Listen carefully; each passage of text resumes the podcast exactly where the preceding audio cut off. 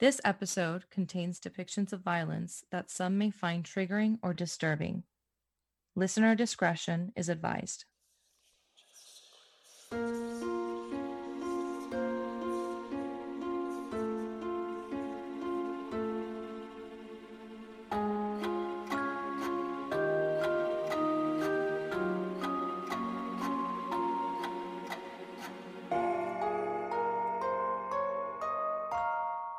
All right. So, uh, welcome everybody. You're listening to The New Witches.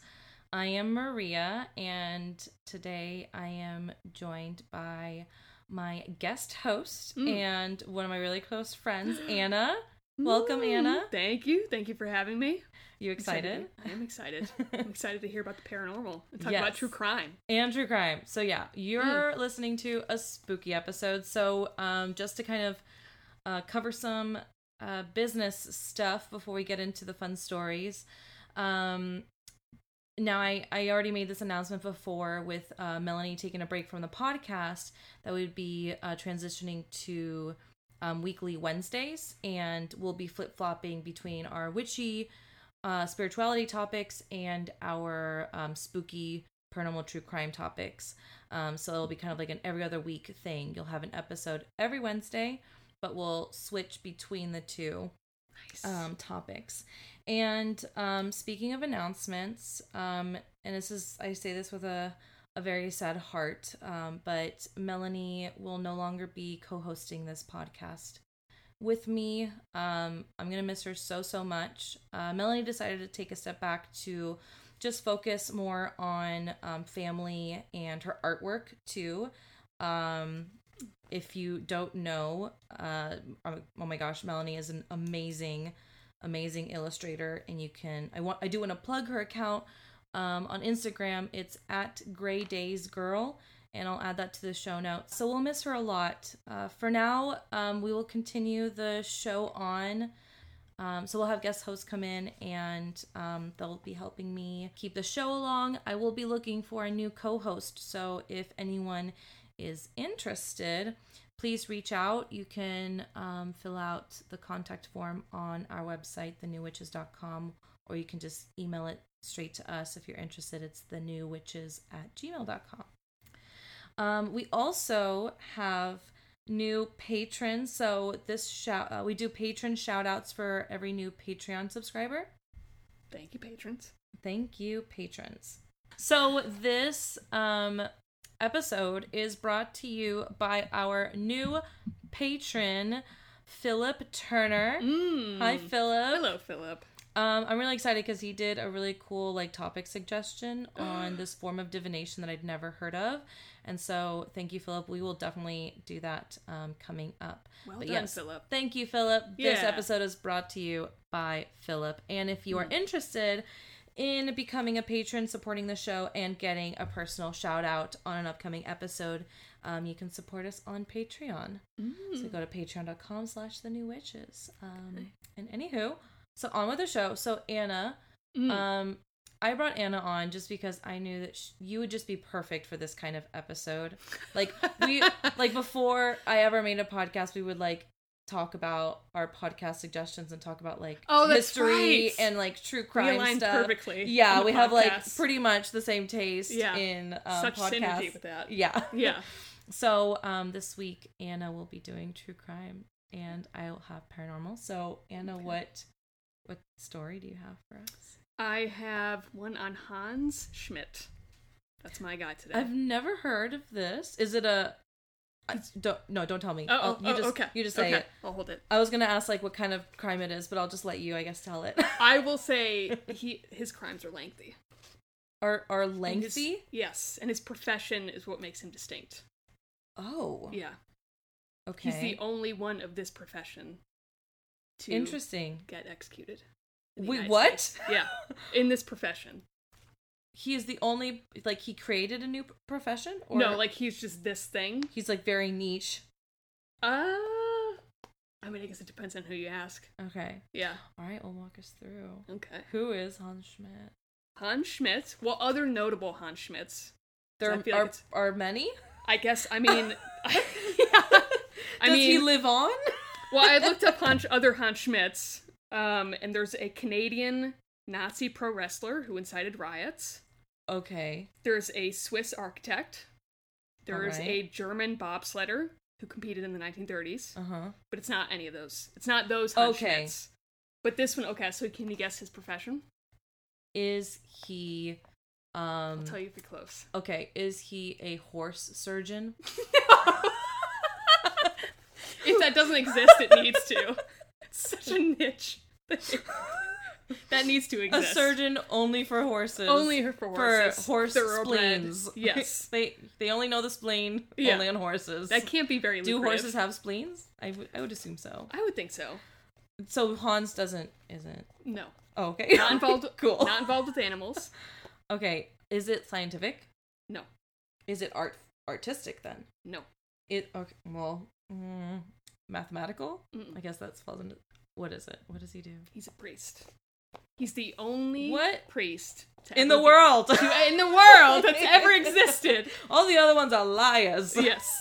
He's the kidding. only priest in history, in US Okay. history, to ever be executed for murder. Oh shit! Oh, Like he had the that's death what penalty you for meant. murder. Okay, I thought you meant he was like the only one of his profession, like ever, ever, not No. just the only No, one of his sorry. profession to be Oh. executed. I Yeah. think I missed that. I was like, that's what I was trying to That think is of really something fun, though. really weird. I wish he had. I wish he was a horse surgeon. I wish. No, Poor- but yeah, that's Poor his, surgeon dies of execution. Yes, All It'd be right. really distinct. But no, unfortunately, he's not that profession. Priest. Okay. A priest. So this tale starts all the way back in the late 1800s. Ooh, I love an old timey I crime. know. That's why I printed it off. I figured it went with it. So analog. exactly. So 1800s, specifically the 80s in the 1800s, um, where little Hans was born in Bavaria, Germany. Little Hans. Little Hans, adorable. He's not adorable when he gets older. Um, so yeah, he's born in Bavaria, Germany, which I understand is like, well, from my understanding, is like the Texas of Germany, kind of, Wait, what? Why? I don't know, I Is heard- it- because it was like its own country at one point. Oh, okay. Like I thought you were like cowboys, German cowboys. that Or, needs like- to exist. If it doesn't, that would be s- exceptional. Yeah. Um, Remember Bavaria Bavaria, and also BMWs and what? and BMWs. Oh, BMWs. the of land of, course. BMWs. Yeah, absolutely. So thanks, Bavaria. And sausages. And sausages. Right? Beautiful German women. Gorgeous. They're always I gorgeous. know. Beautiful. Just beautiful people. Absolutely. Yep. You know, our friend um, Marie is half German. Oh, that's right. Yes, that's why she's beautiful. Mm-hmm. She Yeah. is. She's gorgeous. She's gorgeous. gorgeous. So yeah, this so this tale starts then, that time. Um, so Hans' family, his background, his family was deeply religious. Mhm. Mother was Catholic, father was Protestant, but they were also known to have mental health issues. I feel like this is gonna play in to the story A later. little bit, a little bit. Oh, okay. Also, kind of his to his advantage, almost. Interesting. see why. Okay. Yeah. You probably can probably guess why already. Well, I thought that he was a horse surgeon, so I wouldn't trust my judgment so much. But that was such a good guess. I really wanted it to be a horse surgeon after you said it. Um, so Hans was a very introverted and intelligent boy, little Hans, adorable little Hans, Mm-hmm. but had hobbies and interests that I think would be seen as very large red flags, possibly bloody. Oh. Um, so like you know, most boys his age as a little kid would go in the playground to play Mm-hmm. games, but he would go to the slaughterhouse to watch animals be killed as a as young boy- entertainment? as entertainment. And he's apparently in he was yeah. Very enthusiastic about going to the slaughterhouse. wow. Loved watching the animals get killed. Ooh. Um so that was an early hobby. And he also killed two of its parents' geese and kept the necks and heads as mementos. That's how it was worded when I researched it. as mementos. mementos. So serial killer, perfect in the Mhm. making. In All the right. making. Yep. Shit. Which I feel like you could find weirder on Etsy. Then what? And like I feel like Etsy what is like Etsy are you going on? Is Does there Etsy- like Etsy dark web? I think I don't know. d- Etsy's like a dark place to me. I don't know. What are maybe you it's not- talking about? I it's only got ever think weird of shit on there. Etsy with like rainbows and butterflies and just um, sunshine, like all these beautiful makers making things. I need to go to your Etsy because I- you apparently need- my Etsy's. yeah, you need to come to the brighter side of Etsy Yeah. apparently, because I've never seen anything weird. I just consider it all weird and homemade Okay. stuff and get. Let's unpack that. What have you found on there that has Maybe I shouldn't Weird. mention it. what is it? was it like a whale penis or something? Just a weird place. I don't know. Etsy to me is like the dark corner of the internet, kind of. It seems like Okay. it's a happy, good place, but then you have like very weird stuff occasionally on there. wow. Like e eBay, I feel like is also kind of you get weird stuff, well, I can see eBay totally being a thing, but but not E- Etsy. no, I feel like Etsy is so above you know the uh, you know good standards, and you you can find really cute stuff. There's definitely that, but then I also feel like there's weird stuff. All right, you need us. Okay. We'll talk about. We'll have this. it- we'll We'll, have a have, deep a dive. discussion because I'm Okay. very intrigued. as Probably to more concerned the than the intrigued. trauma that Etsy has bestowed upon you. Yes. Um, so yeah, back to Hans. So Hans also combined his steadfast, steadfast devotion to his religion with his quote bisexual promiscuity, Okay. um, as well as a smidgen of blood and violence, hence the geese. Hence Um, the geese. Weird, very not healthy combination of interests. Hmm. Um, so his criminal career, I guess, started uh, when he first started forging documents for local students, which is actually kind of sweet because they were failing, and I guess he was helping them pass. right. but uh, apparently Hey. still illegal. There's a ton of people who do that. Yeah, right? yeah, That aren't necessarily serial, serial killers. yeah. But, But- that's I guess the start. But I of it. guess when it comes to like what's it called? Uh, I guess sociopathy, when you think you're above the law or above the rules, Mhm. that's like a big thing. Like when you truly believe you're above Yeah. shit, right? and he definitely thought he was above oh man, a okay, Mm. lot of the above. Um, and when I like list out all of his crimes, it's pretty wild all right, I'm ready. things he got up to. Um, so yeah, but his father got him a really good lawyer, so he was- got out of that. Mm-hmm. Um, and he was ordained as a priest in 1904, but just barely because I guess they thought that he didn't have the moral or mental fitness to be a Oh. priest. Which is also like I don't know how often that happened back then, but I would imagine not that often. That like it was Mm-hmm. Damn. that concerning if you wanted to be a priest. Damn. Yeah. So I think everybody just so knew. like he was like obviously off then. yeah. Like other people could tell he was off. Yes. So so Yikes. yep. Um so yeah, he raised early 1900s suspicions, I guess, in Bavaria, Germany. Um so during his tenure as a priest, uh he slept with prostitutes, molested altar Well, boys. that's a problem right there. Yeah, I think so. As f- like if you're, it's very anti-religious. yes, I know. but what's interesting is that, like as I'm reading through it, you'll find that's not it's those aren't the things that actually get him transferred. It's just his poor performance It's and his It- combative energy. when you said poor performance, I was thinking. That was not a mental slip up. It's not a Freudian slip up on my part. But that is good. Yeah.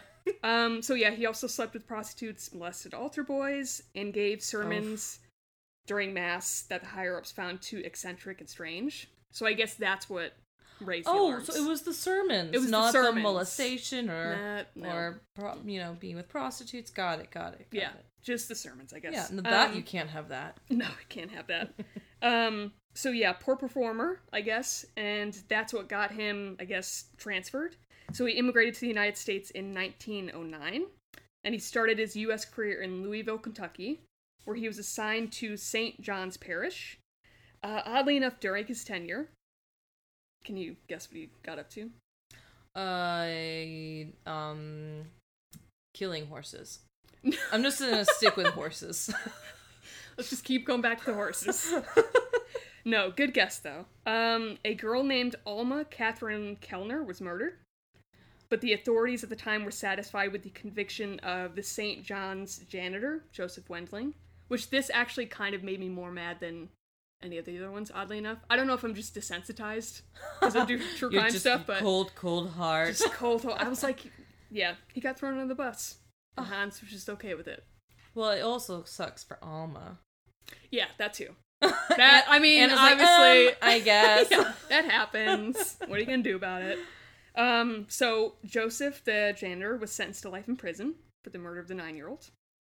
Um, and after his murder, Hans. Wait, Alma was a nine-year-old. I think I Um, She's missed nine. that. Oh, yeah, sorry, I didn't think we baby. were- yeah, nine, Ugh, let me guess. She was like a parishioner. I bet. probably. Probably. All right. Yeah. Uh, So poor Alma, but we'll get back to that. All right. Um, so after arguments with his senior pastor at St. John's, Uh, Hans was transferred to St. Boniface's Church in New York City. So again, arguments, not murder. Got him transferred. I guess. Did they not. know about the? They didn't know about the murder though. They Well- were just like, he's weird. May- yeah, maybe. I Okay. Hmm. don't know. I don't think there's that much that much detail in it. But what I think is interesting is he might be the first priest that had documented that it was documented, Yeah. Documented. documented, that Documented. documented where I guess he was transferred when he did bad things. Like this is the first Oh. case I could see of like Where they like made it official. where it was like he was molest- like it was found out that he was molest he was molesting boys or he potentially killed somebody and then he was transferred. Ah, okay. Yeah, I think this was the first like on record Wow. kind of case. But yeah, I thought that was interesting. Or maybe it's not. I don't know. It's the first one I could find. Okay. Uh, so in 1912, Hans met a housekeeper from St. Boniface's rectory who had immigrated from the Austro Hungarian Empire. So I looked it up. It was Czech Republic, Mhm. Croatia, Hungary, Slovakia, Romania, and Austria. So Oh that my god, you're giant area. so you're so good. with well, I your looked, this research. is like pre World War One, right. so it's like that area wasn't Yes. split up yet. Um, yeah, just for listeners. Um, so her name was Anna Amuller, and Hans was smitten by her and claimed that he was told by God to love her, Oh, which is a common thing where he says he hears voices, oh great. So he's schizophrenic. something. Something. That history of mental illness, in the family, Yeah. right? Okay. Yeah. Um, Well, So- if God told him to. yeah, who's gonna tell him otherwise?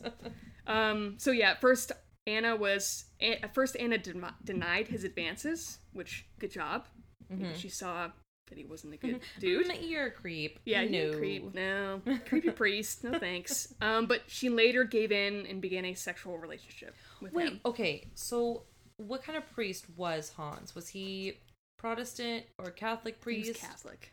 Oh my god. Yeah, Because like I know that there's like some obviously some Christian sects that you can like be a priest or a pastor and like still marry and have romantic relations, but Mm-hmm. that ain't a thing in Catholicism, I think. especially in 1912. Yeah, I think I have my notes. Pope was cool with sex post 1930. Pope. I wrote that like down a headline somewhere. in the newspaper. Pope is cool Yeah. with sex. you heard it here first. yes because i wanted to look up like the history of yeah like Interesting. marriage and yeah so apparently 1930 was when they're kind of like okay maybe this isn't too terrible within marriage i guess Huh. Okay. according to the pope Okay. um so yeah at first she denied his advances but then gave in and they started a sexual relationship um which i feel like is a good lesson trust your gut Trust your gut. Say no. Don't die. yes exactly um so anna was actually not his only lover though during this time 'cause i Oh. mentioned the bisexual promiscuity Okay. thing Mm-hmm. Um, so Hans had a sexual relationship with his male counterfeiting partners. That's another box to check on the Wait. crime So list. then he's counterfeiting money. yes, ten dollar Wow, bills. Oh, This guy gets specifically. around He really does sexually and Forger. criminally. everything. He does it all. He does it He all. does it all. Um, so yeah, he actually counterfeited ten dollar bills, which I looked it up. It's the equivalent to two hundred fifty dollars today. Wow. Yeah, and the most common bill today to be counterfeited domestically is twenty dollars, and then domestically it's a hundred. Fun fact. Fun fact. in a story where there's very little fun facts. um, so yeah, Anna's relationship with Hans lasted about a year before they decided to wed. Although the legality is still debated because Hans wasn't one to do things legally. well, you can't. He's a priest. You can't marry. Yeah, I guess maybe it was in Uh, I'm- secret. I'm just saying, as a Catholic, yeah, well, I mean, as somebody who was raised Catholic, at least I'm not actively Catholic, but Mhm. as a person who was raised Catholic, right. I don't know how things were done in Mhm. the 1910s. 1930s sex was cool though, according to Pope. so there's at least that. But, But, yeah, this isn't the 30s. This no, is the 1920s. This is the 19 early 1900s. Okay, 1910s. yeah. She's not okay. Okay. It's- Okay. So Shit this is not cool. that well, I mean, th- like according to the like Catholicism rules, he's Mm-hmm. supposed to be celibate, and it's still like this today. I don't know if maybe they took a break in the 30s, but Yeah. priests are supposed to be celibate. They're married to God or whatever. Maybe that's nuns, but they're just like not supposed to marry. You're a bit like if you fall in love, you're able to like, hey, like peace out. I'm not going to be a priest anymore because there that has happened, and then they, but then you're not a priest. Mm-hmm. Yeah. If you're married or if you're having sex, you're not a priest anymore in Catholicism. Mhm. Yeah, Hans didn't like that though. So, but yes, as we've Oh. Yeah. mentioned, he's a rule breaker. He really is. Okay. Really good at rule breaking. All right. So during ceremony, like you know, the moment when they're having their sweet nothings and talk about the vows and how much they w- Mhm. love each other, Yes. the typical stuff. Uh, Hans said that he heard voices from God Oh. that said he needed to kill Anne at the altar, and she said, "Hans, you're crazy. Also, I'm pregnant." Wait, he said it out loud. Pretty much Are you at the serious? altar. Yeah. And Now's the she time. still married him. I guess so. She was like, "You're crazy, Hans. Also, I'm pregnant, Oh, but this is cool. Let's stay married." Hashtag stay married. Hashtag stay married. oh my god. Yeah. Okay. This is one thing that keeps coming up in all these tr- true crime stories that I like hear. Not Mhm. all of them, but a lot of them. Like, women value yourselves more. I know. if a guy is I treating know. you like shit, it's Yeah. because he thinks shitty of you. Yeah. no he matter might what be like a says. slaughterhouse frequenter. Y- He might be a He slaughter. might Boris yeah. voice. He might do it all. Yes. y- Yeah. I depends mean, on. come on. And Mhm. it, the guy is like spelling it out for you. I want to kill you right here in this altar. Yeah. "Mm, No, you're going to marry me anyway. yeah, I know. She saw that counterfeiting. Mm. You scheme put a and she ring was on like- it. That's it, buddy. Yep. She saw those ca- ten dollars coming. Oh, She was yeah. like, I need it. Most- Yeah. I need it. Mm, maybe. Mhm. retirement potentially. um. So yeah, that happened, and then so three days after the wedding, on September fifth, nineteen thirteen, a woman's torso was discovered in the Hudson River uh, by two youths, which I Two love. Youths. I love the term youths. Street like I youths. picture, yeah, like I picture like newsies with like sticks and like smoking a drag. Oh That's my what I God. picture. Um, so the torso was headless and cut at the waist. So like picture waist to neck. Mhm. Um, and it was found on the New Jersey side.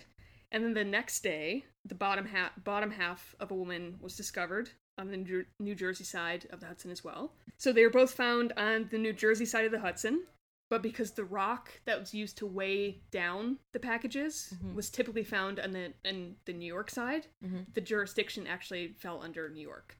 Okay. So I thought that was interesting. Um, so what led investigators to their first address in the case was a very distinct pillowcase that one of the packet I'm going to call them packages. Uh huh. Uh, what one of the Parcels, packages, parcels, if you thank will. parcels. um, that was wrapped in. Um, so they went to the manufacturer of the pillowcase um, that it was wrapped in, and they looked in the logbooks, like the book of sales, and saw Mm-hmm. a name listed as A Van Dyke, and the pillowcase actually had an A embroidered on it. So it was like, Oh. oh, handy, okay, Yeah. good to know.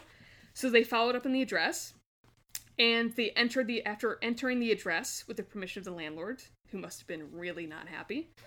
um, he told them that the renter was not a Van Dyke, but it was a Hans Schmidt. Um, and when they Uh-huh. went in, they found walls with dried blood. They found a floor that had just been cleaned. Oh. And they also found a very large knife that had not been cleaned of blood. Seemed like a very frantic scene. Um, so they also Wait, found so he like. yeah.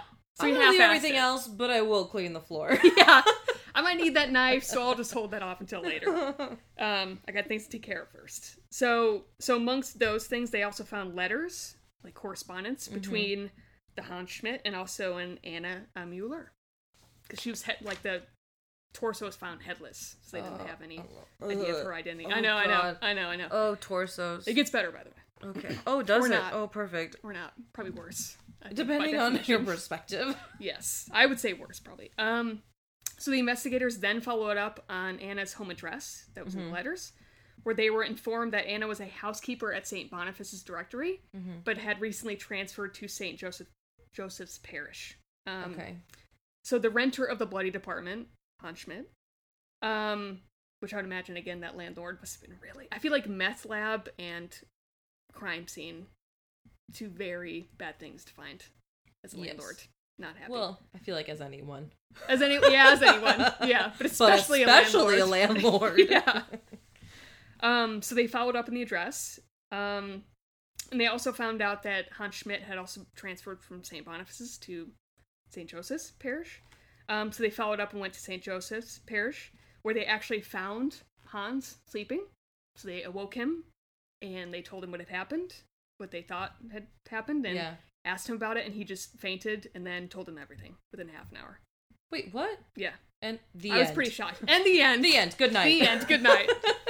Yeah, I was pretty shocked. It like found the address. Wow. Like it's very clean cut. Like it was Yeah. probably taken care of in like a day. You could do this in like a day, day and a half.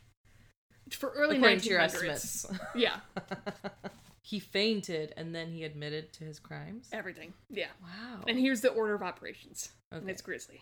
Um, so the order of operations was that on the night of their, you know, not really legally binding wedding, Mhm. that was probably not allowed. Um, he snuck into her home where she was sleeping, slit her throat while she slept, Uh, had sex with her body. oh my god, what? Yeah, Oh. Drank her blood? What? yeah, drank her blood, uh, dismembered her corpse, and then he promptly got rid of the corpse in the Hudson River. Um, and he is said Oh. to have proclaimed, maybe just in summary, I loved her. Some sacrifices need to be consummated in blood, is what he told the investigators. Ew. Yeah, Oh, this I know. guy's messed up. he's really messed up. Oh. I mean, it kind of blows your mind how messed up he he was. that's a lot. That, Yeah. That's a lot. yeah, That's just a that's a lot. yeah. It's a lot to take in. Um uh, okay. Yeah. So this well is I one vo- dude. well I um vomit. Uh continue on.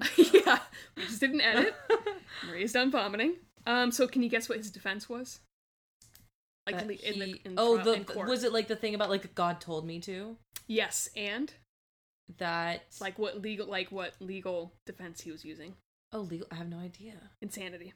Oh, of course. Well, Yeah. yeah. Wait, interesting. So So I he think knows that- he's insane or is he I mean, obviously he is insane if Yeah. he's actually hearing God's voice and thinking he needs to do this, Mhm. but also th- he's like ironically smart in using that yeah, as a way to get out of it. yeah. even He's though not he an idiot. believes it's true. Yeah. Weird. Okay. Yes. Um. So yeah, he claimed that he was insane. He also claimed to have heard voices, um, which he also s- s- claimed while he was a priest to have heard voices. So maybe like Okay. during mass, he was Yeah. like the Lord came to me, and that also freaked out the higher ups Yeah. that he was hearing voices. Maybe. Um, which I feel like that's actually a pretty strong defense, and he almost got away with it. Um, and also that he had a history of mental illness within his family. Mm-hmm. So that was another defense. So the prosecution's argument that was that Hans was fully aware and responsible for his actions, that he was a con man experienced in forging documents and counterfeiting money. Oh, and also his lover, his other lover was a dentist. know Male, why. female. Uh male. Male. Ernst Murray. Bet he got some free dental work. I know. I wish I could get some free dental work. I know. I just got a bill in the mail f- after my cleaning recently. I was not happy with it. Ugh.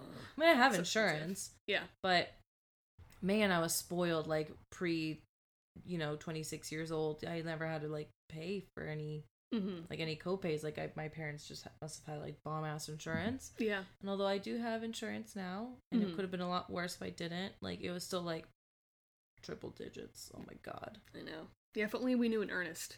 If If only, we I knew knew- a counterfeiter. Does anyone know an Ernest that'll do dental work for free? Ernest and Hans. Isn't that like a great like buddy I duo know. name? It's a great buddy duo name. Um. So yeah, that was the prosecu- prosecution's argument. So the trial of a murdering priest. Twelve? Trial. The twelve? Trial. Sorry, let me start that over again. We are here Twelve? together to Okay. discuss a twelve. Trial. So I'll start again. the trial of a murdering priest, as one can imagine, was a hotbed of gossip, and it was a media frenzy in early 1900s New York City and Mm-hmm. Oh, across the yeah. nation. 'Cause Can you obviously, like- Mm-hmm. imagine? Like back then, you think like oh priests are yeah. you know a gateway to to God and like hmm a trusted person, someone that's supposed to be super trusted. Yeah. um and yeah like i cannot imagine the shock of like that era for Yeah. to learn that a priest would do that Yeah. I mean, I feel like the 70s and 80s, they were still like super, super trusted. So back then it must yeah. have been, yeah. oh yeah i I mean, leave mean your kids with them. You could, doesn't mean that they never did anything bad but i Mm-hmm. feel like it took people a while to like not not saying all but all priests Right. are bad but there have Yeah. been a lot of shitty ones out there yes. Yeah. Um, so yeah, so one newspaper, the Los Angeles Evening Herald, under the title Mock Priest Confesses Slang. mock Mock priest, Priest Confesses truly Slang. though Yeah. he is truly a mock priest yeah. Early, early red flags. Um, claimed that Anna had actually given birth and that Hans had killed a baby. That's what one newspaper claimed. wait but that's not true They were just like Potentially. sensationalizing it. I couldn't find anything else potentially Oh, because if she admitted that he she was pregnant, I didn't know about it, which means maybe she well, I wasn't guess. showing. Oh, well, I mean, I guess if he killed her, he did kill the baby too. Then yeah, Te- Oof. yeah, dark. yes, very dark. Oh. Yikes. Um, the same article also questioned the case of Alma Catherine Kellner, the one in Louisville. Mhm. Um, the case that Joseph Wendling was convicted of because the murder matched Schmidt's MO. Wait, she was also She was dismembered. just dismembered. Yeah. Oh and my found in the basement, I believe, of the. god. Yeah. Oh my god, so many. But again, chills. throw Joseph under the bus. Joseph Wendling. I get salty Poor about it when I think janitor. about it. I know, the poor guy. Um, yeah, and Schmidt was working there okay. at the time of the killing. So another newspaper had compared Schmidt to Dr. Jekyll and Mr. Hyde and noted that and noted that investigators of other dis- disappearance cases were interested in questioning Schmidt. Um, specifically the case of Helen Green and another case of a 5-year-old boy who Schmidt was seen walking around with.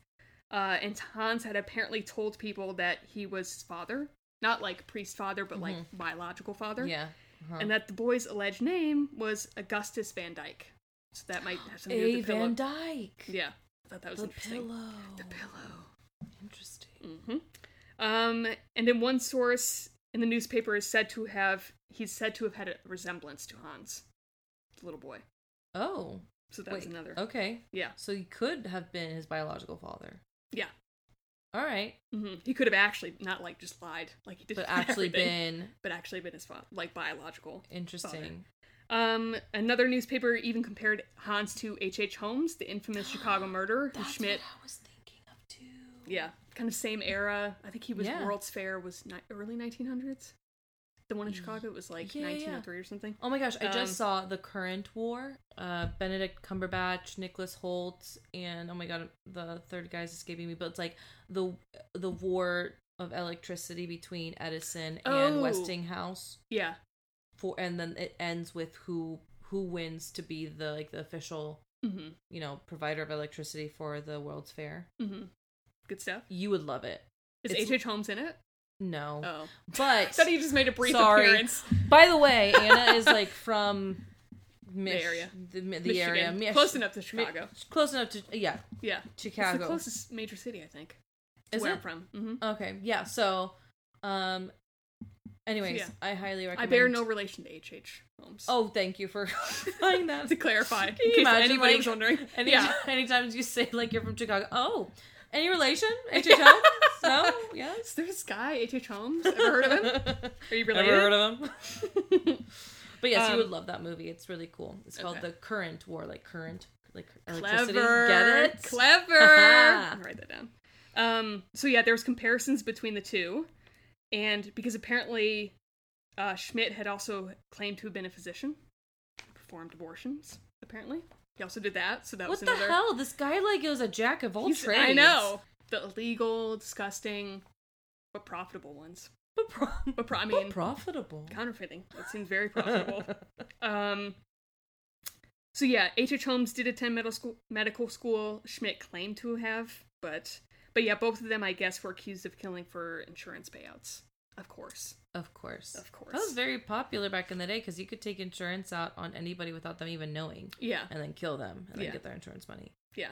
I mean, this is during the Taft presidency, so I feel like you could probably get away with a lot more. Oh, that Oh, the Taft. Taft. You know That- Taft. You know people I- under that I presidency. definitely have have definitely heard of President Taft question mark. yeah. I've Yeah. You're so much better at history than I am. Oh, and this is also before the 19th Amendment. So the 19th Amendment was ratified in 1920, which is women could vote, like women's Yeah, yeah, yeah. suffrage. So Yeah, this yeah. is pre women even being able to vote, All right. which is pretty wild. Good like time context. Got yeah, it. Yeah. Um, so Schmidt's defense team was almost successful with an acquittal. Almost. They're super Almost, okay. close. Uh, the first trial in December of 1913 resulted in a deadlock jury of 10 2. So I looked up some of the uh, jury's responses. hmm And I think one guy said that, yeah, we know he did it, but he could be crazy, so we shouldn't give him first degree murder. But thank God for those two holdouts. Jeez. thank God. Yeah. So they did a second trial, and that one took place on February 5th, 1914, so two weeks after the first. And this time he was found guilty Nice. Thank God. Cool. Um, I don't know how like you could not see him as guilty. Like yeah, there's so much evidence. It's like cut, Yeah. it, it seems cut and dry yeah. I think it was like the hesitation was. because he was a priest. yeah, maybe. I think it was like the insanity. They like didn't want to give him the death penalty, maybe. Oh, but I see. Yeah. Yeah. Okay. Well, but I feel like you just should cover all those bases and just do it anyways. That's how I feel about it. Because he threw him, he threw Joseph under the bus because of Joseph because of Joseph Wendling, and also the killings. Um, and, and I guess because he killed and people. because of the kill- yeah. Um, so although he fought off his impending execution at Sing Sing prison uh, with lengthy appeals, time eventually ran out, and he was executed by electric chair. As the New York Times uh, noted, the unfrocked priest was accompanied to the electric chair by Reverend William J. Cashin. Um, he was executed on February 18th, 1916. And after his death, uh, investigators were actually interested in talking to him because there was a murder of a young woman in his hometown around the time that he was there. But he died Oh my before gosh. they could talk to him about it. So, yeah. Okay. Full circle though. Mhm. The electric chair Yeah. invented by Thomas Edison. Oh, was it? It actually y- that you see it in the movie like how he um he had this like moral thing where he never wanted to invent anything that could kill people because people are like, "Oh my god, electricity, we can like use this for weapons or whatever." Mhm. and he never wanted to align himself or what he did like his contributions to like invention and technology and stuff to hurt people Mhm. but um apparently he did uh, when he was in this battle with um Westinghouse Yeah. um to Who smear Tesla had.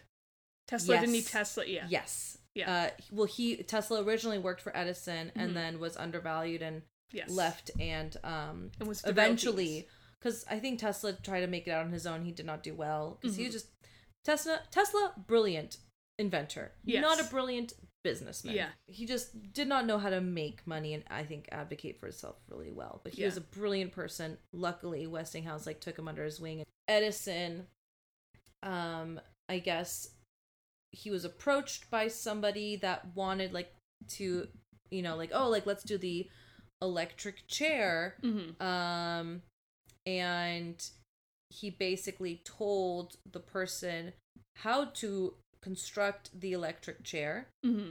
that would kill a man Yeah. and with like the agreement that he would call it the Westington chairs or Westinghouse chair or It's whatever. So sneaky. it is. Well, but the thing Well, is, he though, also Edison, killed an elephant. Have you heard that? Yes, I mean he killed Yeah. many. They killed try to many s- animals too because um Because they wanted Edison's like the way that the electricity was set with Edison's company to spite ACDC. was um it wasn't uh, alternating. yes. Westinghouse was alternating, which is what made it like so lucrative and much cheaper and Mm-hmm. had more of like a bandwidth of reaching Right. longer distances. It's the superior Um, of the two. I'm sorry. Kind of. Wasn't it the, the superior of the two? I thought It Of was it was the AC/DC? superior, and then um, when they were in this like battle duking it out, Mm-hmm. Edison like, well, the alternating current makes it more dangerous to work with, which is true. Yes. And he killed a beloved elephant. And he, I think the first thing he Show did it. was he killed a horse. Oh really? Back to the horse. But it's the horses. We have to end if it on only the horse. had a surgeon. Yeah, I know. Could Bring have him saved back. him. Um, but yeah, at least in the movie, I could be wrong, but in the movie they show that like he got the press together and demonstrated like this is what alt like alternating um current Does does Yeah. if you hit like touch the wrong wire or touch the wrong button or something like how much Yeah. deadlier it is and like a horse dies right in front of them Mm-hmm. and they're oh my god the westinghouse what are they doing it's dangerous Mm-hmm. um and then someone's like oh we can use that in the prison system like instead of hanging people that's often very inefficient and like brutal and inhumane we this could be more humane it so is not I know. the first the, that poor first guy that like the first guy that died from Yeah. the electric chair- chair right. The figuring it out phase. Oh man. I mean, there were accidents when they figured it out. they had to apparently, like but- electrocute him I think like four times. like they like zzz, like having to do it four times before he actually was like dead and he had like an excruciating death. Yeah. But Edison was behind that. However, he dealed it out with the people to name it the Westinghouse chair because it Of was using course. alternating Yeah. current. Good businessman, not a good guy. Seems like. Exactly. Edison. Yes. Do you know the most humane way of killing someone? I know Like the hu- execution most hum- method? humane way of killing a chicken from my farm what about days. a horse? What about a horse? Oh, we didn't deal with horses. Oh, uh, okay. You call that surgeon? No, it's apparently the firing squad. really? Oddly enough, yeah, And that hasn't been a thing for a while. I know. Which is weird that that's like the most. Also Humane, I guess. ironic that that's how the Romanoffs were supposed to go out, and it Mhm. backfired, and it actually wasn't very humane. Yeah, if done right, apparently it's humane. Got it. And also, I found this out. That's recently. the caveat. If done right. If That's- done right. There's the asterisk. Yes, you gotta aim. You really gotta have a steady hand. But apparently, the way they did do the firing squads is they used to actually have a bunch of people fire at once, and then they used to put up, somebody would have a blank. Right, because then, like, for people to not know if it was them to. Yeah, Because that's a lot to weigh on you to, like, know that you directly killed the man, even though you didn't, like, pass the sentence. You you, you were the executor. yes, That's a heavy thing to carry. yeah. Yeah, I heard. I, I've heard that too. And they do the same thing with lethal injection, I guess, where they have two people. I oh, guess put hit an it- injection in, and one is like a placebo, one is the actual lethal thing. So apparently, two people press a button, and then it's computer automated Oh. at random.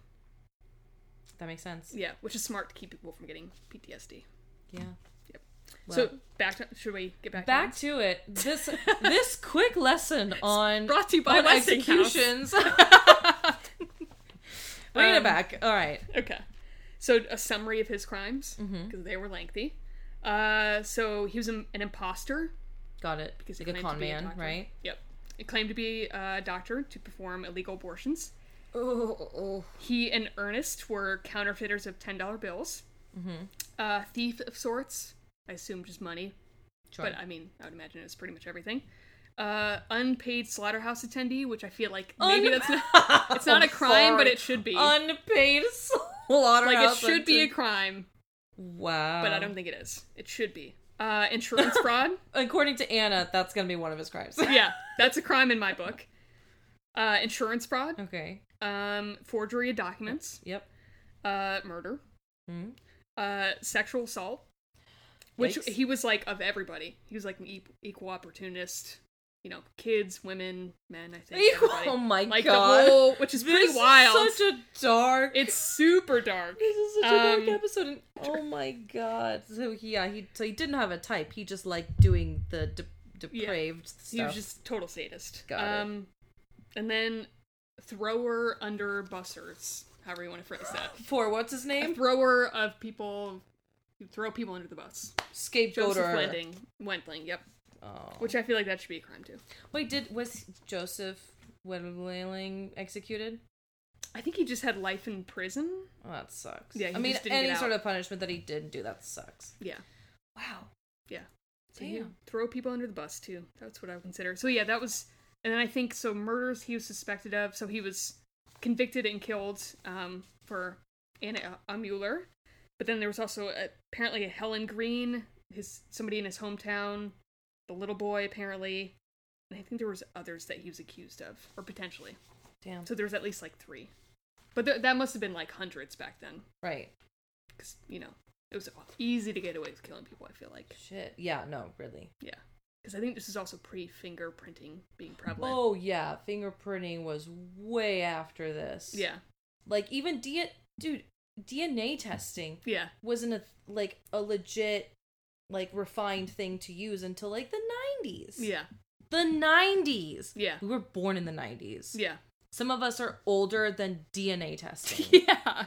Seriously, just for perspective. Yes. Wow. So, yeah. What a guy. What a guy. What a great Oh, guy. Hans Hans Schmidt. Hans Schmidt. You put a warning in these, right? 'Cause I feel like that Oh was a yeah, no. lot. Okay. We start the spooky episodes with trigger Okay. warnings. I feel the need to apologize to anybody who's had to deal with sexual assault or Uh, attacks because that was pretty rough. Yeah. But even it Oh, is true crime. yeah that's just that was really heavy the true crime i mean tends to get heavy but Because murder. there's something it's isn't it weird there's something like i would hate to say use the word but like romantic about old-timey crime Yeah. like when melanie did oh my gosh one of my favorite ones that she covered was the uh, brides in the bath murders did you listen to that one? Not yet. Oh my god, you would love that episode. Okay. It's also old timey. I I think it do was like more alliterations. Brides in the bath. brides in the bath merges. Mhm. um, yeah, that was one of my favorite episodes and the and uh, true crime stories that she covered. Okay. Um, but yeah, so definitely give that one a listen. Um, but yeah, that one took place, I believe, in like the 1800s, Okay. Early, late, mid. mid to late, I would say. Okay. I'm gonna say, but yeah, um, that's a there's something just like fun. It's like kind of like Sherlocky, you know, Yeah. just like it's not that the murders are fun, but it's like the time setting and like how they did things back then. Yeah. They they feel so primitive Mhm. and um And it's astonishing that they figured anything out. exactly Yeah. like when you look at like the Borden murders, Oh, right, Lizzie. the Lizzie Borden, yeah. like how that was, I think, if not the, at least one of the earliest um crime or uh, murder cases that was that was uh forensic evidence was presented to the court. Oh, interesting. Like Yeah. I think it was actually the first murder case that used forensic evidence. Okay. And Yeah. that place is like a, a, I don't know, a hotel now, isn't it? Isn't it like um, a bed it's a and bre- breakfast? it's a bed and breakfast. I've been to it. I've taken a tour there. oh, but you haven't stayed there. Oh fuck no. You wouldn't Mm-mm. really, Yeah. No. even for the but you wouldn't record it for this podcast. Um, God, listen. Oh, I'll say this: when we get to hundred patrons, I will. Ooh, a I will. challenge. Yeah, I like challenge. When we get to hundred patrons, we'll do like a paranormal investigation where I'll stay in a place like that. I like that. How about that? that could be fun. Ugh, I'm gonna regret saying that, but No, you're not. man, all right. Yeah, that was a lot. Thank Just take you. it. You're welcome. You did such You're a very good welcome. job. Like, Thank you. and I had all these like random questions, and you just like had the answer to them. Like, you're you're so good at I history. tried to predict the questions, but yeah, it was hard. I mean, there's Good like we- job. yeah, made me wonder a lot of things. Thank you. Yeah, yeah, All fun right. stuff. Woof. I think that was it That was for true mine. crime for you guys. True um, crime. Moving on. So I have paranormal, and I will be covering the Phoenix Theater in my favorite Northern California town, Petaluma, California. Oh, Petaluma. Oh, I just you know what? It's so funny. So I was I started doing the research for this episode. I started with the Washoe House. Mm-hmm. Have you been to the Washoe House I or have know not. of it? Um, it's basically like this old stagecoach like stop. Um, it's really really it's like really really old. It's like pre Civil War It's so old. it's so west to me. Stagecoach, a I know. stagecoach stop. a stagecoach It's stop. so like Wild West. to it's me. on Stony Point Road, like kind of um, very close to the border of Petaluma with Cotati. Mm, okay. And so it was like a popular stop. Like, y- you know, you go to the west, you go to Bodega Bay, you go south, you go to Petaluma, you go north, you're going to Santa Rosa Mhm, in your um, Mm-hmm. stagecoach. in your stagecoach. Mhm. And there is some paranormal activity there, um, but not a lot. Like, I, th- I was hoping for a lot more material. And so I'm like, oh, like maybe I'll just turn this in- episode into like, like my portion of it into um, various Petaluma haunts Mhm. because there are several haunted spots in Petaluma. Petaluma Hotel's pretty prominent. Hotel isn't it? Petaluma, Volpe's, um, obviously the Phoenix Theater, which I Yeah. is the one that I'm going to be Mm. covering, and um, yeah, there's just like so many old buildings there, you know. Mhm. Um, but then my second location that I was going into, that I was studying into, was the Phoenix Theater, and I'm like, holy shit, this has a ton of material that I can, I, I am able to just only focus on the Phoenix Theater because there's so much, Okay. and this is really cool because um, it's like a personal thing for me Mhm. because my sister Letty actually um, performs there, Ooh. and I've like been to concerts there and stuff. Has she Um, experienced anything? uh, I should ask her because she's kind of sensitive, and because she's performed there, so she's like part of this thing called School of Rock, um, which is not no, it's not taught by uh, Jack Black, Yeah. um, but it's, It's, like also this, not the cartoon Yeah. affiliated with. yeah. Yeah. Um, so what is the Phoenix Theater? For those who don't know, this is like super close to your house, Anna. So I know that you know exactly the Phoenix Theater, but um, Mm-hmm. history. Ooh. Um, so in 1904, on the corner of Washington and Keller Streets in downtown Petaluma, where a horse s- uh, stable once stood, it was actually it used to be like a horse livery, so it was like horses for rent. It's awesome. Rent a That's horse, fantastic. pretty much. um, builders broke ground on the construction of an opera house. Oh, it's originally an opera house. Yes, it Mm. was. Um, it so the, it broke ground 1904. Okay. It opened in 1905 as the Hill Opera House. Its stage was gr- uh, graced by the likes of Harry Houdini, Ooh. Enrico Caruso, who at the time was a very famous tenor, Okay. opera, operatic tenor, Okay. and Lily Langtry, who was a, a well-known like va- vaudeville actor Okay. um, musicals, dramas, comedies, vaudeville acts, and even the local high school graduations were held here in the early 1900s. Mm. Okay.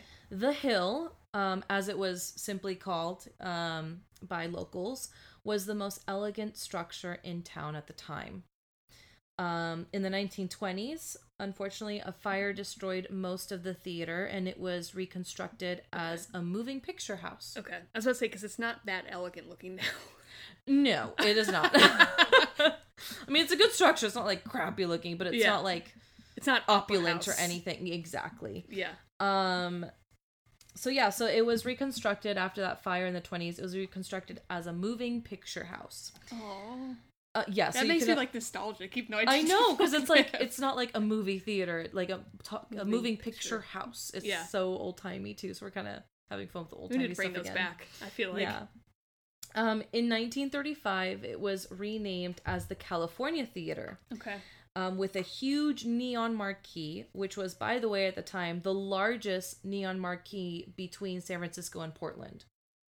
Oh, interesting. Yeah. Okay. So between those areas, that was like the largest neon marquee that you could find. okay. I love those obscure like best Fun of fact, Titles. yeah. yeah. Best of. Best stuff. Number one marquee. Yeah. Um, a second fire destroyed the ceiling of the theater in Who is lighting 1957. these fires? I don't know. It's a frequent arsonist. Just waits 20 Paranormal, years. maybe. Oh. I don't know. But okay. so like so there was the fire in the 20s Hmm. and then another fire in 1957 that did not um so like I think the 1920s fire pretty much burnt it to the ground when it was reconstructed as a moving picture house and then that had the fire in 1957 Mhm. um not the entire building was destroyed just um the ceiling of the theater Okay. but I mean I'm sure it was pretty charred Yeah. otherwise too Yeah. Oh. burnt to a crisp. Mhm. Um, the theater was again rebuilt, Okay. now with the name The Showcase. Okay. So went from the hill. So I'm Two. from the um, yes, the Hill, the the Hill Opera House Okay. to the California Theater, Okay. then to uh, the Showcase. Okay. Gotcha. Um, and then f- so that was in 1957 that or late 1950s, I guess that it was reconstructed and opened as the Showcase. Okay. finally in 1983 so we're getting closer to modern, ti- modern times Mm-hmm. i can't say it The good old modern 80s. times Yeah. good old 80s Good old ladies. So Um, Reagan era. yes Yeah. I don't know. our, our president Yeah. history buff here president. Yeah. We had Taft. Now we're going to Reagan. so in um, 18 or 1983 the theater was renamed as the phoenix a nod to its past fires and ability to rise up from the ashes again and again so now you know why it's called the phoenix Yeah. it just I'm so stoked that I know that now. Now you know. Yeah. Yeah. Um so yeah, so it's now a rock concert venue and teen hangout with lots of graffiti graffiti and even some skateboarding ramps uh, on the floor level. oh, really? I Yeah. haven't been inside of it. Okay. Yeah, so like if you go to the floor level, um it's pretty much like just all standing Okay. right now. I know Mhm. that there used to be like seats in those areas, but now it's just all standing Mm-hmm. and um on the floor level on either side of the wall there's like a skateboarding like a little ramp and it has Mhm. a little just a little perch and Mm-hmm. yeah um, And apparently wrestling matches there. and apparently i did not know but uh wrestling matches also happen there. yeah um yeah Amer- wears many hats yeah. um so tom gaffey uh became the manager and still is to this day Okay. um he actually worked at the theater as a teen when it was known as the california theater and as the showcase theater So he's seen the arson. He's seen it. So he, yeah, so he's like been with it, I guess, before the the fire, Mhm. or maybe just after, I Okay. guess. Yeah. Um, but fun fact, I actually went to my first concert here when I was twelve, Oh. um, with my childhood BFF, and I saw Hilary Duff on her Metamorphosis tour and I'm not really sure, um, like how much more 2000s you can get. Yeah, that is Honestly. peak 2000s. Yeah, like Yeah. peak. That was her very first, like when she broke away from Disney like, a and started teeny her bopper. music. Yeah, Yeah, total teeny bopper concert. yeah. Um, I actually, I bought a concert tee from there Mhm. because I'm like, you have to commemorate your first concert. So I got a concert tee, and the concert tee, it was like her face all Uh-huh. huge Yeah. and It's like so wonderful. instead of like black and white, it was like um, bl- uh, blue and white, okay. right? Yeah. Um, so it was just all blue, like her, like very moody, like her face with like the her w- w- hair blowing in the wind, but it was like huge imposed on the t-shirt, and um, I soon had to stop wearing it because my boobs were coming in and Gotcha. Hillary Duff's eyes were placed in a bit of an awkward area. Somebody didn't plan that out well enough. Do you still have it? oh, I wish no, Oh, yeah, um, but yeah, R.I.P. that concert tee, yeah. R.I.P. yeah. Okay. Um, so there's a few different spirits that reside or have resided in the Phoenix Theater. Okay. And I will start with the first is Big Chris. Big Chris. Yeah, so uh, it's kind of cool like when I was reading up into it, um all these they've kind of named all these different ghosts even though they might not know what their actual names were, like they have like nicknames which is cool cuz it kind of made it easy to like follow who's who. Mhm. So Big Chris. Tom, the manager, recalls one night sleeping on the stage as a teen, and he could hear and feel big footsteps, but he says he never felt afraid when he was feeling these. Okay. Um, So not a menacing. so not a menacing Yeah. entity. Mm-hmm. Uh, Tom says that this big guy, as he described him, has been felt by many people over the years. In footsteps? Is that a common? Yeah, like Okay. either like his presence or like hearing the footsteps. Okay. Um, and he's been named Big Chris by the staff of the Phoenix and is the only ghost not from a show business background that they Huh. can tell. okay. Um, Are the, do the other ones sing? I'm excited to hear about these other Yeah. ones. Now that they have like. so when psy- psychics, so they've brought a few psychics into this theater because it has a lot of paranormal activity. When psychics visited the theater, they said Chris dates back to when the grounds were the horse stable. And then he might have been like one of like the stable keepers. Yeah. Um or horse surgeon. or a horse surgeon. He could have been the horse Could surgeon. have been the horse surgeon. They also deciphered that a man was murdered on this spot, possibly with a knife. Whether that's Chris or not, they don't know. But um, Oh. they could tell that that murder happened when the grounds were a horse stable. And Chris has always had a protective energy. Um, and he is so he's the oldest um, spirit in this establishment. And he's seen the entire history Mhm. of the theater. So I'm sure he like feels very emotionally attached to it. Mhm. Um but yeah, so like it's his home and he still resides there apparently and um Chri- uh not Chris. Uh Tom says that he can imagine that Chris um has like a very really warm protective feeling. Okay. Like that's how what he feels from him and that's how Mhm. like I guess people that have uh, sensed him as well, they don't feel threatened by him Mm-hmm. um that he's just like warm and protective and like this is like this Hmm. big guy and they know he's big i guess because like you can hear like these like thumping footsteps Yeah. Oh, That's sweet. I'm Moving- glad he's around. yeah Yeah. um another ghost is dubbed the little kid or just the kid Okay. Is With this a a capital theatrical K. one? Is this one of the like theatrical? possibly Okay. so other paranormal activity in the building include blue lights floating throughout the building Okay. and a ghost of a little kid has been spotted for decades Oh. um like the same little kid like they describe him the same way for Okay. decades Okay. um, the little kid has a, a boy has shaggy hair is less than five feet tall wears shorts or knickers a wool suit and cap very 1920s looking Dapper. very dapper With shaggy hair. with his shaggy hair Oh.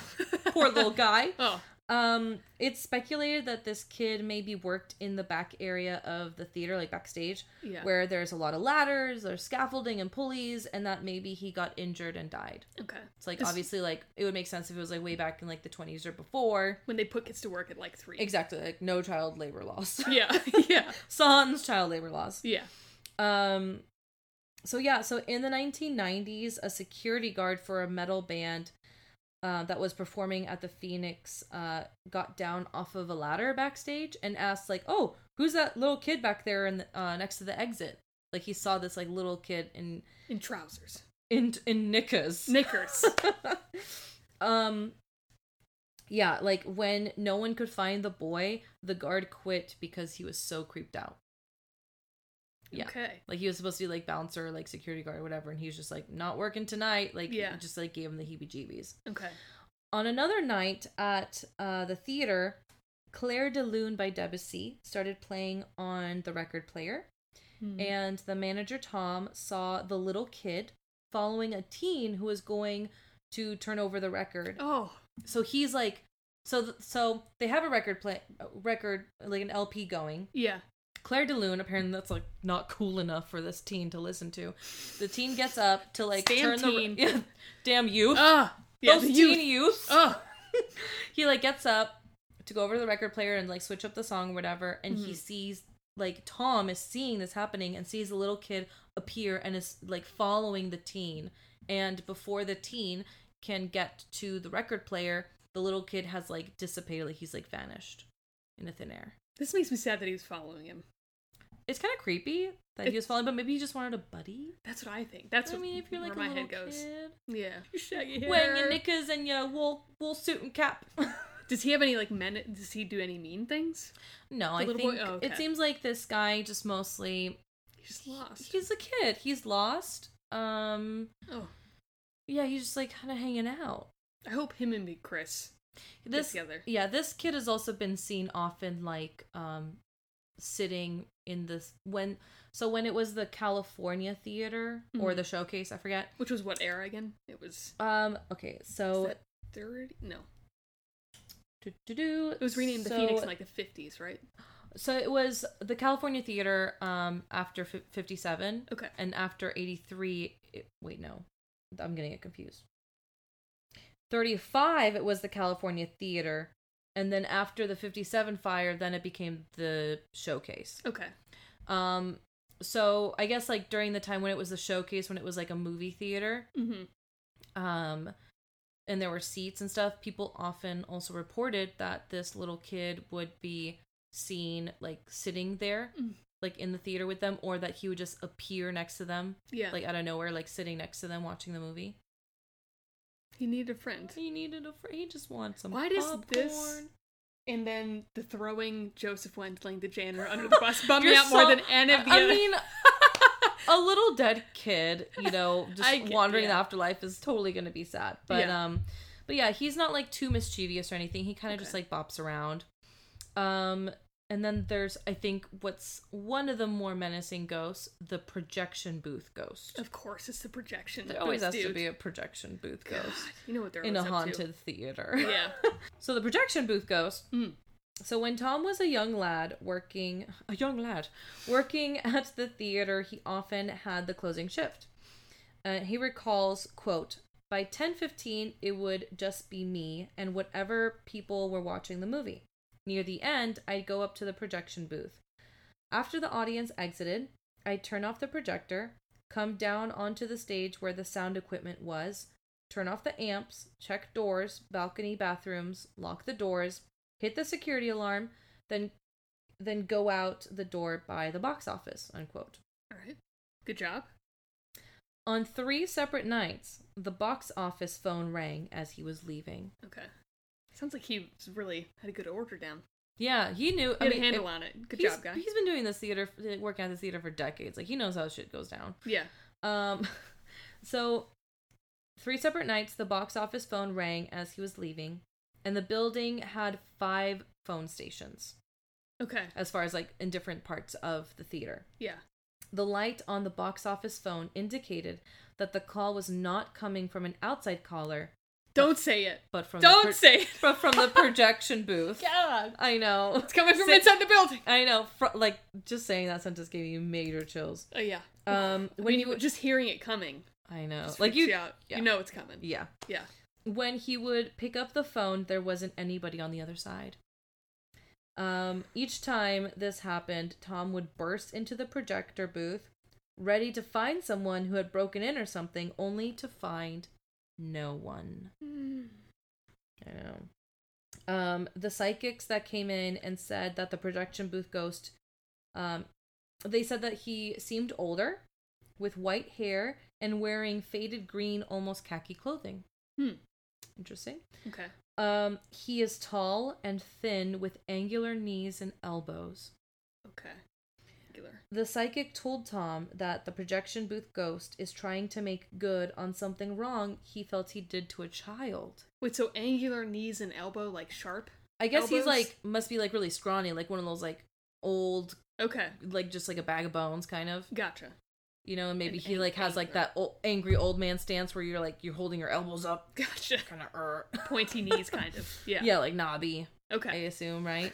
Yeah. I don't know. Um, so this was really interesting though. Um, that I found really intriguing with like the little kid ghost, Mm. and then he's and then the the psychics say that um the projection booth ghost is trying to make good on something wrong he felt he did to a child, which Ooh. leads me to wonder if this child he is referring to is the little kid. Yeah.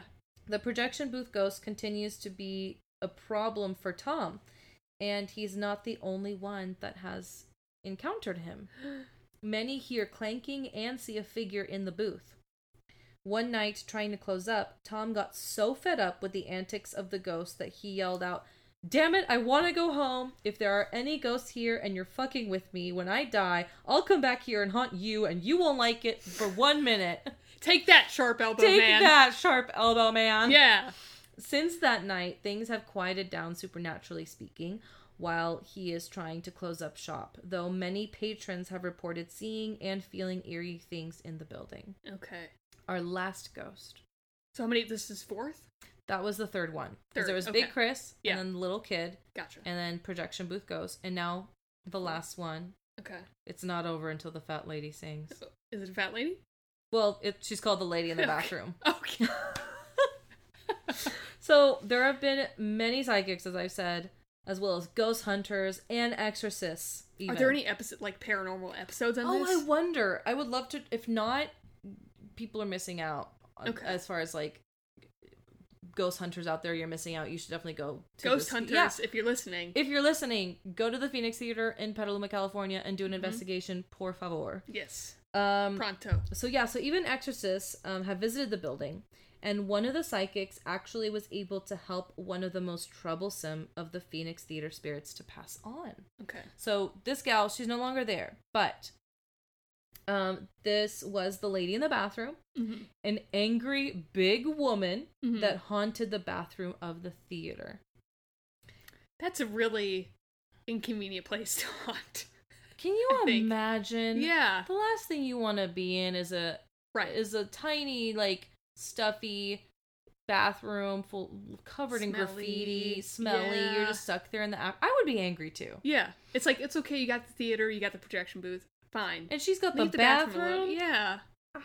she drew the short end yeah, she did. apparently um but yeah so two janitors that used to work at the theater that were like a spouse duo um would not clean the bathroom alone because they like experienced so much in there like they refused to like one always had to be accompanied by the other to do I like it janitor duo. I like There's- that term. Janitor. you're duo very is a great term. sympathetic to the janitors I am. Yeah. this episode I think. It's, yeah, I know. I feel for them. yes oh they Yeah. work hard They do work hard. Um, they often felt the heat dramatically rise up and their hair stand on end. Oh. The psychic from the Berkeley in- uh, Psychic Institute arrived on Friday the 13th of all days. There you go. Appropriate. Yes, very appropriate. And um, I think this was when the theater was redone to become what is now the Phoenix Theater. Um, but yeah, because like the article I got this info from mentions how there was like a ton of stuff moving around, In the bathroom. not just in the bathroom, just Oh. like generally in the theater. Okay. Um, and that the lady in the bathroom was extremely angry. And like I'm sure you've heard this in the past, like when you're re- like renovating or if a place is being just like if you're moving around stuff like basically you're like disturbing disturbing the, the energy of Yeah. an area and that's usually when paranormal activity is like stirred up and is heightened because whatever entities are living there are like, what the hell? This is my home, Yeah. right? Mhm. So I'm just like, I'm just inferring that this is probably maybe this was like in the 80s Okay. because they talk about how there was like a lot of stuff moving around in the theater and like she was acting up a little extra. Okay. And then this is when they get the psychic to come in. The Reagan era. The Reagan era. um, but yeah, like uh, Tom describes this time like saying like the energy was in the air was just thick, like negative, hot, like Yeah. angry energy. Like it's and- interesting. It's hot. It doesn't get Yeah. cold. It gets hot. Well, I mean, I feel I I'm pretty sure. I mean, people talk about like ooh cold spots, but honestly, any like um in undescribable like uh temperature changes are paran can be paranormal. Mm-hmm. Um, so it can be either like dramatically getting colder or dramatically getting getting hotter. Mm-hmm. Um, Hmm. and there's like a theory of like if it's like a cold spot, it's because um an entity or like a spirit is draining all like the energy out of that one spot and that's Hmm. why it's getting cold because it's like losing energy it's like losing heat and if it's like hot it's that the spirit itself is giving off a lot of energy Oh, that's interesting. that it's like very emotional i mean i'm s- there's no science to it Yeah. s- per se but yeah. that's kind of like the running theory that i've heard in the past That's interesting. um, which makes sense that if she's like really angry and emotional, Mhm. that the air is like hot. she's and heated. then it gets yeah, she's heated. she's heated. um, Mm. but yeah, so when the psychic walked in, he said, "Oh my god, look at all this energy. This place is packed." So he was actually holding L-shaped rods or dowsing rods, Okay.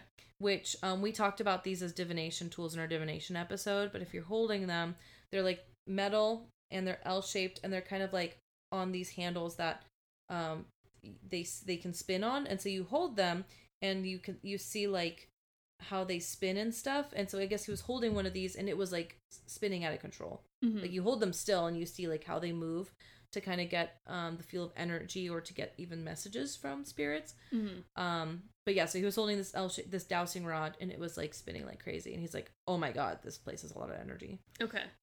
Um, so the psychic inferred from the spirits that they found refuge in the building, Okay. and most were confused about where they were, what was going on, and what was to happen next. Hmm. Um, the psychic saw the lady in the bathroom. She had a big hole in her chest. Ooh. Yeah. Like, could they see through it? I don't know if he like meant like maybe she was like all blooded as if she had like um she had been shot maybe in the chest or if it was Yeah. like maybe a symbolic thing where she was hollow there. I don't know. Mm. Um but that's so eerie. Yeah. So yeah, so she had this big hole in her chest and he actually addressed the spirits encouraging them to go towards the light um that if they wanted to go that they could. Mhm. Wait, So- sorry. This is an exorcist? This is a psychic. Psychic. Psychic medium, I guess. Okay.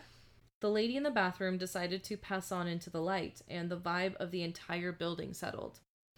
Since then, the spirits that do still inhabit the Phoenix Theater are mostly just calm and quiet and kind of chill out. hmm They may pull a prank or two, I guess, on Tom the manager. hmm Um, but otherwise, most of like the negative spirits are gone. Okay. However, they did not say that the projection booth ghost guy moved on. He seems to have been like the most mischievous one. Yeah.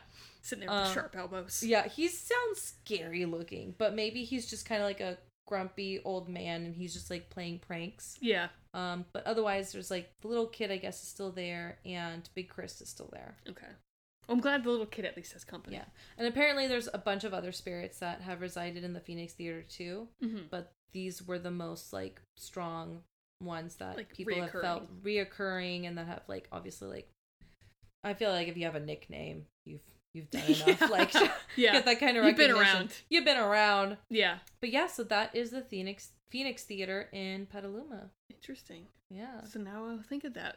Yeah, honestly, so when my sister performed there, hmm it got pretty um eerie when I would like go back and s- visit her backstage. hmm Um yeah, like I never saw anything. I rarely see things. hmm Um We felt something. but I definitely felt like my hairs were like on end and it just felt like off and it was before I even knew that this place was actually haunted. Did you feel any heat or anything? Or no? No, I I didn't feel any like weird temperature stuff. It was mostly just like presences, hmm you know. Yeah. I wonder if Hillary Duff knew. I wonder if she heard Like about what? these things. Yeah, like man, and there's so many like Sonoma County acts that have performed there. Like if you are somebody who's performed at the Phoenix Theater and you've experienced something, message in. I would love to know. Or if you're just like a Sonoma County native and you've been there and Or you've one of those experienced teens Yeah, who hangs out. one of those youths. One of those youths who hangs out. But yeah, guys, that is the story of the Phoenix Theater. Wow. Yeah. I'm glad I know that, but I'm super creeped out by it now. Well, you know what's wild is that apparently there are tunnels that run um Oh my below the God. Phoenix Theater to Volpe's because of prohibition.